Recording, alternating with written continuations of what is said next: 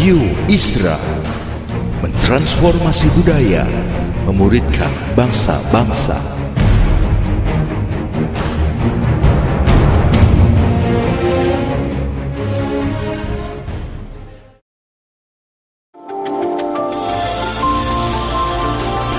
Voice of Pradaim menyuarakan paradigma kebenaran firman Tuhan yang esensi untuk memperlengkapi Anda menggenapi misi dan panggilan ilahi. Selamat mendengarkan.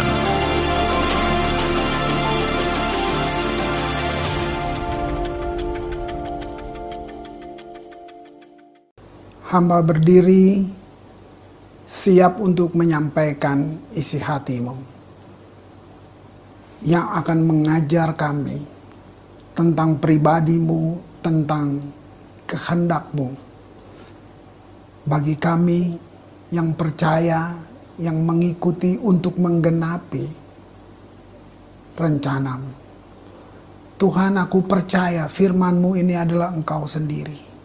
Firmanmu berkuasa untuk mengubah hidup kami. Berbicara bagi kami Tuhan, kami siap untuk menerimanya. Di dalam nama Tuhan Yesus. Amin. Saudara yang kekasih, di waktu yang lalu saya membagikan tentang kunci kerajaan Allah. Kali ini saya masih memakai kata kunci, nah, nah, hanya lebih spesifik saya uh, memilih apa yang di dalam firman Allah dikatakan dengan kunci Daud.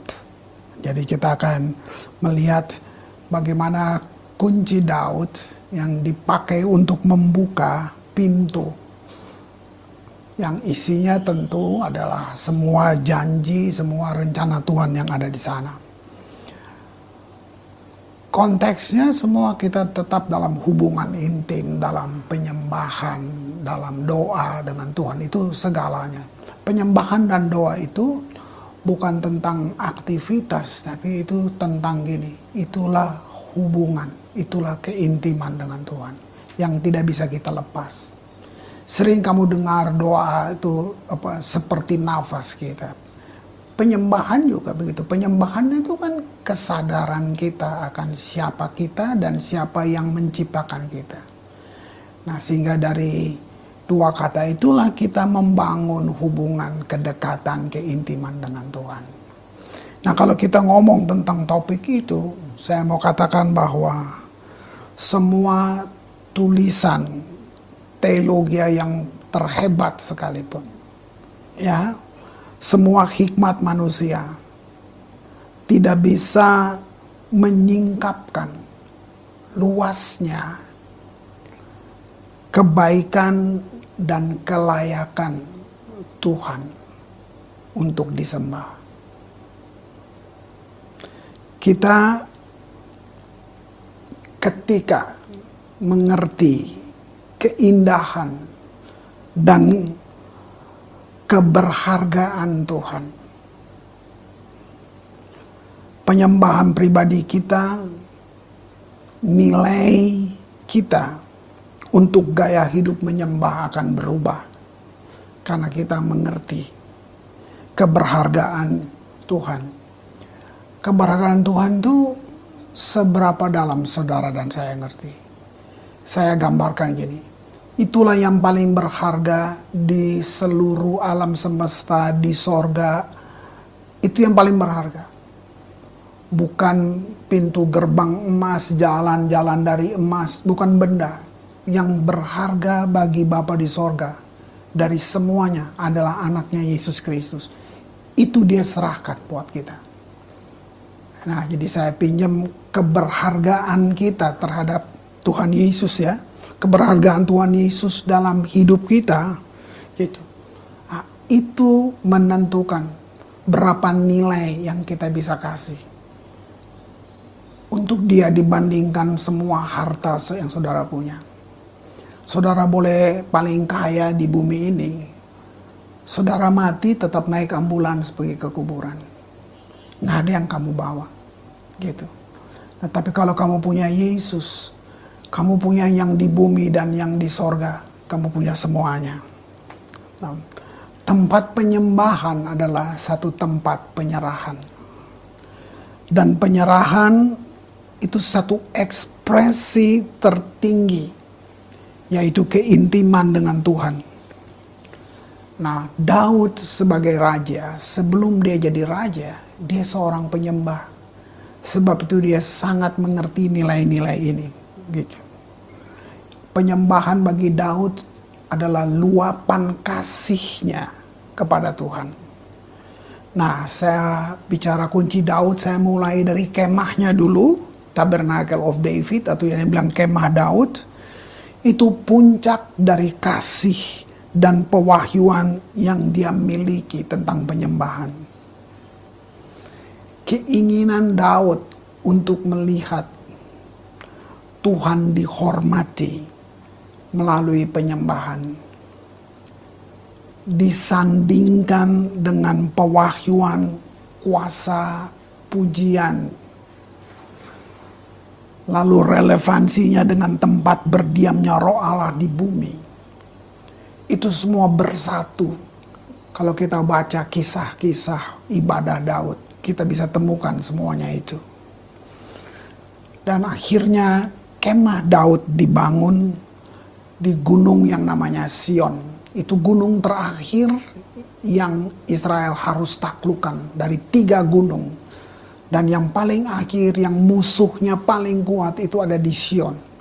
Begitu Sion ditaklukkan, di situlah hadirat Allah atau bait Allah dibangun di sana. Nah di situlah bentuk pertama dalam perjanjian lama yang memakai korban pujian menggantikan korban binatang. Jadi waktu Daud bangun sistem penyembahan atau dia bangun tabernakel atau kemah Daud itu. Dapat dikatakan dia melanggar peraturan-peraturan yang berlaku saat itu. Dia menggantikan korban pujian. Menggantikan korban binatang. Wow. Nah, dikatakan 33 tahun Daud menyenangkan hati Tuhan. Nah, Daud, kalau saudara pelajari, dia telah meletakkan satu realita perjanjian baru pada masanya ke dalam inti dari apa yang selama ini Tuhan inginkan. Nanti kita lihat di belakang sampai Tuhan merindukan membangun kembali pondok Daud yang telah roboh itu. Jadi pada dasarnya kemah Daud itu satu gambaran mengikuti roh daripada hukum tertulis. Nah, Galatia 5 ayat 18 saya bacakan akan tetapi jikalau kamu memberi dirimu dipimpin oleh roh maka kamu tidak hidup di bawah hukum Taurat. Nah, bahasa Indonesia masa kini ya. Tetapi kalau roh Allah memimpin kalian. Nah, ini terjemahan lainnya. Kalau roh Allah memimpin kalian, maka kalian tidak dikuasai oleh roh agama. Nah, Daud adalah seorang imam, seorang nabi, seorang raja itu merupakan gambaran orang percaya sekarang perjanjian baru dan kemah yang realitanya sekarang adalah hati kita. Kalau dulu kemah, nah sekarang kita, kita yang jadi kemah, Tuhan berdiam di kita. Jadi hati kita sangat penting. Mereka yang belum belajar menjadi imam, gitu imam ini bukan jabatan ya gitu. Nah, imam ini fungsi. Jadi kalau saya katakan saudara melayani sebagai uh, pemain musik di gereja, nah, saudara nggak disebut anak band gitu, tapi saudara disebut imam musik. Kenapa? Karena ada tanggung jawab spiritual. Itu panggilan rohani saudara gitu. Nah, jadi kita di situ belajar bahwa kita berada di puncak gunung, artinya di puncak gunung kita ada di dalam rencananya, kita ada di dalam kehendaknya, kita ada di dalam agendanya. Kira-kira begitu. Jadi kita nggak butuh drama kayak panggung-panggung di luar sana di publik ya kita nggak butuh itu tapi kita butuh suatu yang dipimpin oleh roh bukan dimotivasi oleh daging kita butuh pemahaman ini baru kita bisa masuk dalam pelayanan yang berkenan kepadanya. Nah, akan ada satu pergerakan. Saya mengatakan ini sebagai semacam satu pesan profetik. Satu pergerakan yang saya bilang ini, kita memuridkan orang. Memuridkan orang dalam hadirat Tuhan. Konkretnya gimana? biasa pemuritan itu ada guru mengajar di kelas atau kita berkhotbah di depan. Tapi akan ada satu pergerakan di mana dengan pujian dan penyembahan. Karena isi dari pujian penyembahan itu merupakan pesan-pesan penting. Itu yang diterima oleh orang dan itu semacam pengajaran buat orang melalui penyembahan. Itu dimaksudnya. Jadi orang dimuridkan dalam hadirat Allah. Sederhananya gini, kita datang dalam penyembahan, tiba-tiba kita berubah. Tiba-tiba kita mengerti apa yang kita harus buat, bagaimana saya harus melakukan ini. Bahkan yang ekstrim, mungkin kamu mau bunuh diri, nggak jadi bunuh diri. Kenapa? Karena hadirat Allah yang turun dan memberi pengertian, membukakan, menyingkapkan. Itu yang saya sebut dengan pewahyuan di saat penyembahan sedang berlangsung. Yesaya 51 ayat yang ketiga saya bacakan. Sebab Tuhan menghibur Sion, menghibur segala reruntuhannya. Ia membuat padang gurunnya seperti taman Eden dan padang belantaranya seperti taman Tuhan.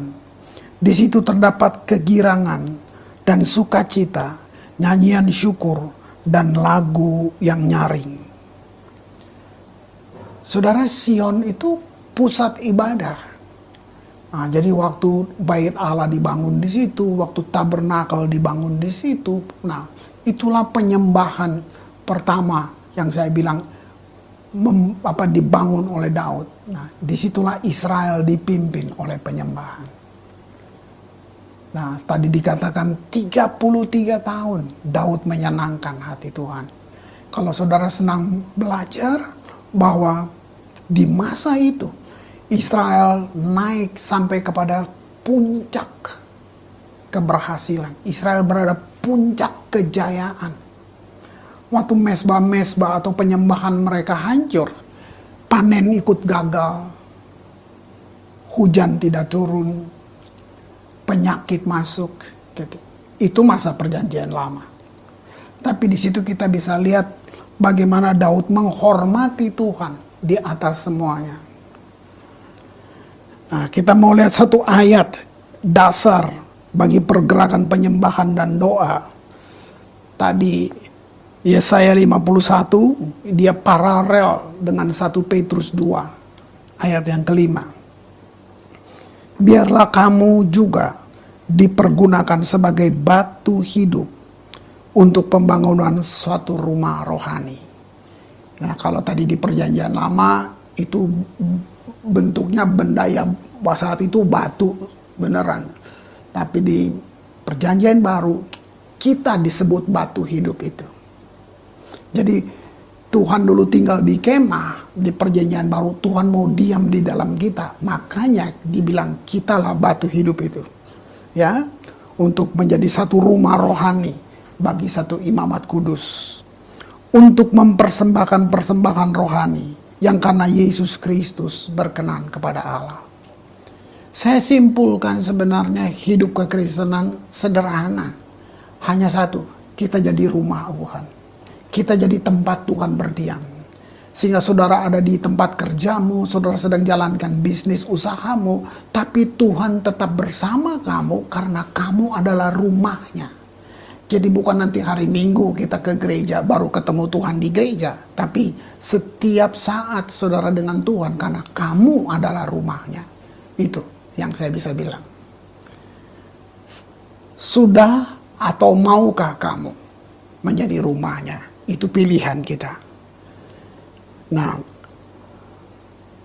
Amos 9 ayat 11. Ini pesan untuk kita di hari terakhir ini. Pada hari itu, aku, kata aku ini A besar, jadi Tuhan, saya, Tuhan bilang gitu. Pada hari itu, aku akan mendirikan kembali pondok Daud yang telah roboh.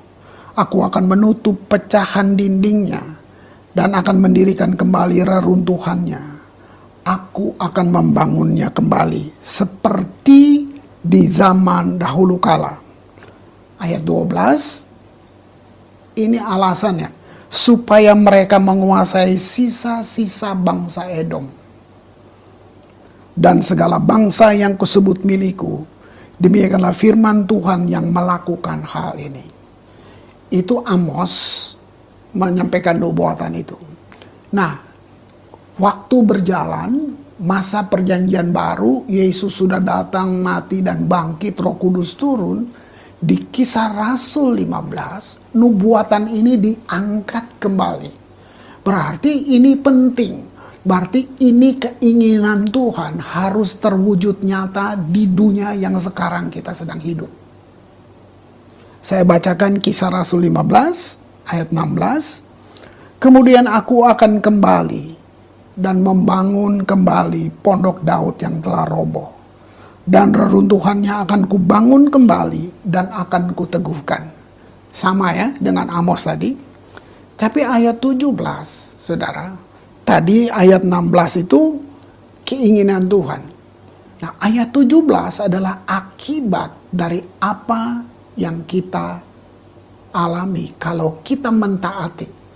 Jadi kalau pondok Daud dibangun, kalau orang percaya, kalau gereja-gereja sadar dan mau melakukan ini, ayat 15 tadi, ya ayat 16 maksud saya, ayat 17 adalah akibatnya.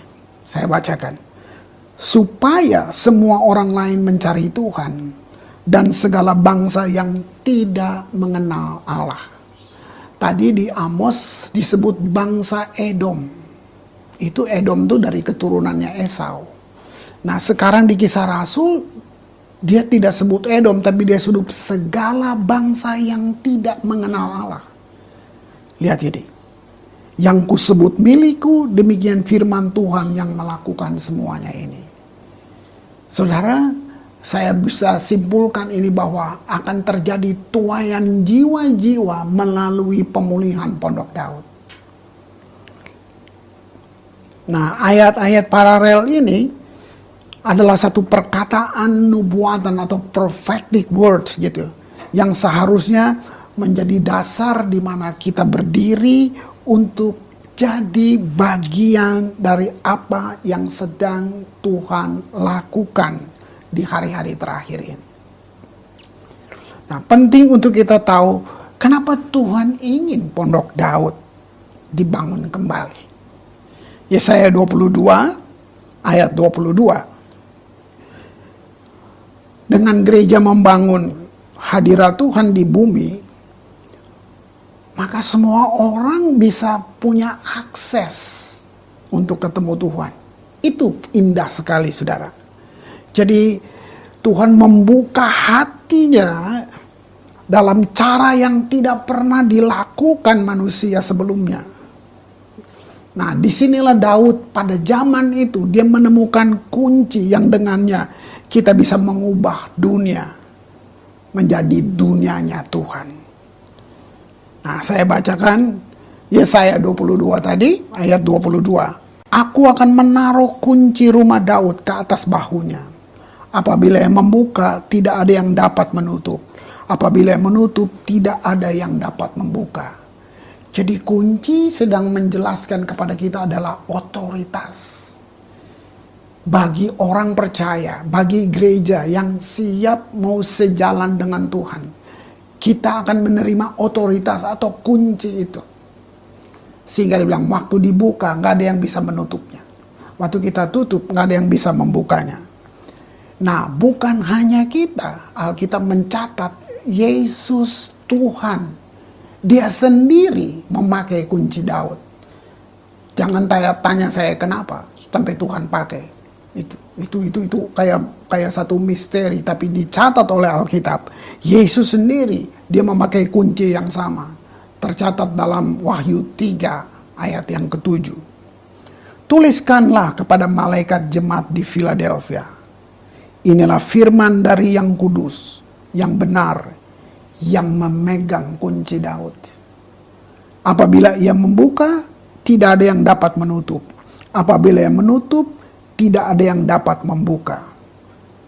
Saya bisa simpulkan waktu kita sejalan, kita seirama, kita buat yang sama seperti yang diinginkan Tuhan. Berarti kita dan Tuhan punya kunci yang sama. Kira-kira gitu. Kita dipanggil untuk melakukan kehendak Allah di bumi melalui apa itu penyembahan? Hubungan. Bukan dengan program-program, bukan dengan aturan-aturan agama, no, hanya melalui hubungan. Dengan hubungan kita, kita memiliki kemampuan untuk membuka bumi yang adalah milik Tuhan. Dengan memiliki kunci Daud dalam cara seperti yang dilakukan oleh Daud. Apa itu? Cuma menyenangkan Tuhan. Menyembah dia. Jadi gini, kita menjadi umat yang penuh dengan bersyukur di tengah segala situasi. Saya, saya sederhanakan gitu aja. Lihat satu Mazmur Mazmur 110 ayat yang kedua. Dikatakan, tongkat kekuatanmu akan diulurkan Tuhan dari Sion. Memerintahlah di antara musuhmu. Jadi kunci Daud membuka dan menutup pintu-pintu di alam spiritual itu ya juga di alam jasmani. Gitu apa yang kita buat secara rohani, secara spirit, dia termanifestasi secara jasmani. Yesus memerintah dan menjalankan otoritas dari mana? Dari hadiratnya. Ketika kita mendapatkan hadirat Allah, kita mendapatkan semuanya. Lihat, Musa dia bawa hadirat Allah di wajahnya. Dan itu memancarkan kemuliaan. Obed Edom hanya dititip tabut Allah di rumahnya. Kemuliaan Allah penuh di rumahnya, tercatat di kisah Rasul, tercatat di kitab Samuel. Dikatakan Allah memberkati Obed Edom dan seisi rumahnya. Jadi segala sesuatu itu kalau kita dengan hadirat Tuhan, kita akan terima manifestasi secara jasmani. Nah, lalu Daud memberi tempat tinggal bagi hadirat Tuhan melalui penyembahan dan doa. Apa yang terjadi?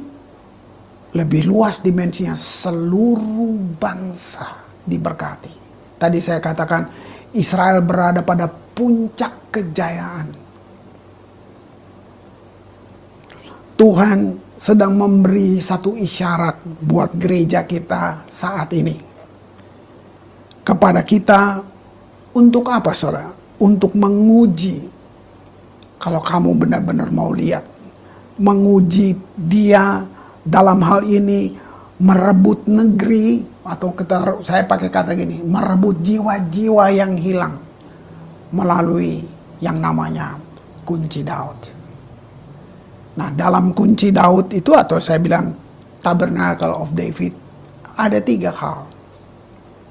Pemerintahan, otoritas, dan kemuliaan. Dengan kata lain, gereja yang menghargai, yang merindukan, yang lapar, yang gak mau yang lain kecuali satu, hadirat Tuhan. Gereja itu sedang ada dalam tiga hal itu. Dia ada pemerintahannya, permintaan kerajaan Allah, dia punya otoritas. Saudara bisa berdoa dengan otoritas untuk orang sakit, untuk apa saja, gitu. Dan yang ketiga, kemuliaan. Kemuliaan bukan cuma ucapan atau kata-kata dalam nyanyian, tapi kemuliaan yang termanifestasi. Maukah saudara menjadi komunitas seperti ini? Itu pilihan. Mari kita berdoa. Tuhan Yesus, hamba berhenti berbicara. Tapi Tuhan tidak berhenti untuk mengajar, memberi kami mengerti. Dengan cara yang tepat untuk kami.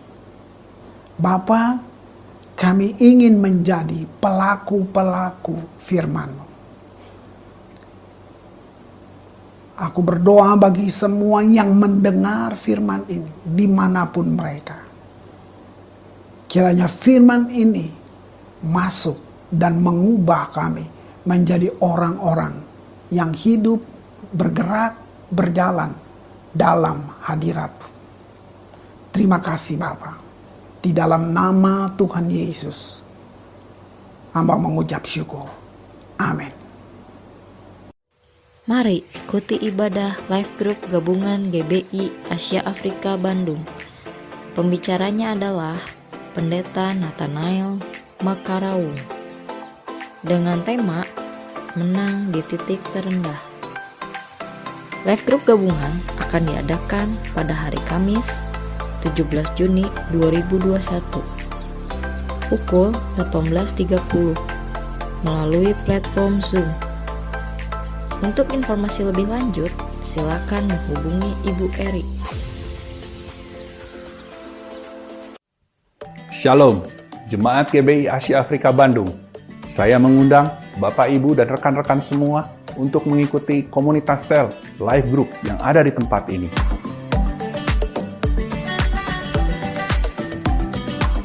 Saat ini kita melakukannya melalui aplikasi Zoom. Di sana kita bisa saling melayani saling bertumbuh sebagai tubuh Kristus. Untuk informasi lebih lanjut, Bapak Ibu bisa menghubungi nomor yang ada di layar sebagai berikut. Jangan lewatkan kesempatan yang baik ini, segera ambil bagian untuk kita bisa bertumbuh bersama. Terima kasih, Tuhan Yesus memberkati.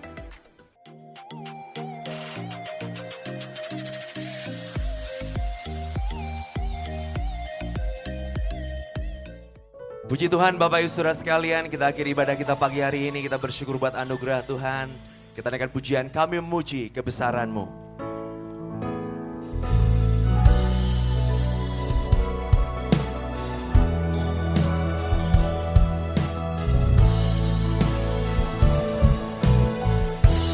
Kami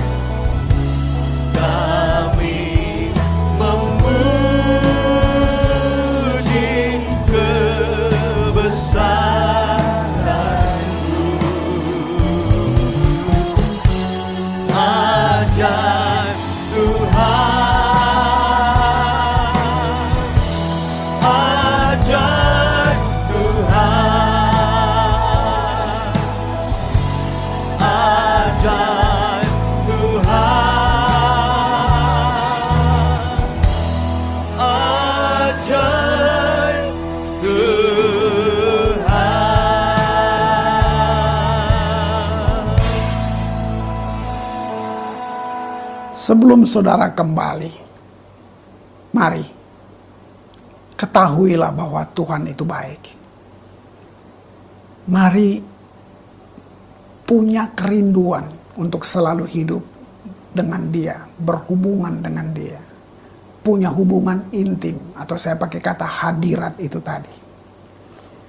Kembali dalam semua aktivitasmu, tanggung jawabmu, komitmenmu terimalah berkatnya. Tuhan memberkati engkau dan melindungi engkau. Tuhan menyinari engkau dengan wajahnya dan memberi engkau kasih karunia. Tuhan menghadapkan wajahnya kepadamu dan memberi engkau damai sejahtera yang melampaui segala akal, kasih, anugerah, limpah rahmat dari Tuhan kita Yesus Kristus. Persekutuan yang indah dengan roh kudus mengawali setiap langkahmu, keluar masukmu, mulai hari ini sampai kekal selama-lamanya. Amin. Terima kasih Yesusku Terima kasih Yesusku Puji syukur hanya bagi Tuhanku Terima kasih Yesusku. Puji syukur hanya bagi Tuhanku. Puji syukur hanya bagi Tuhanku. Puji syukur hanya bagi Tuhanku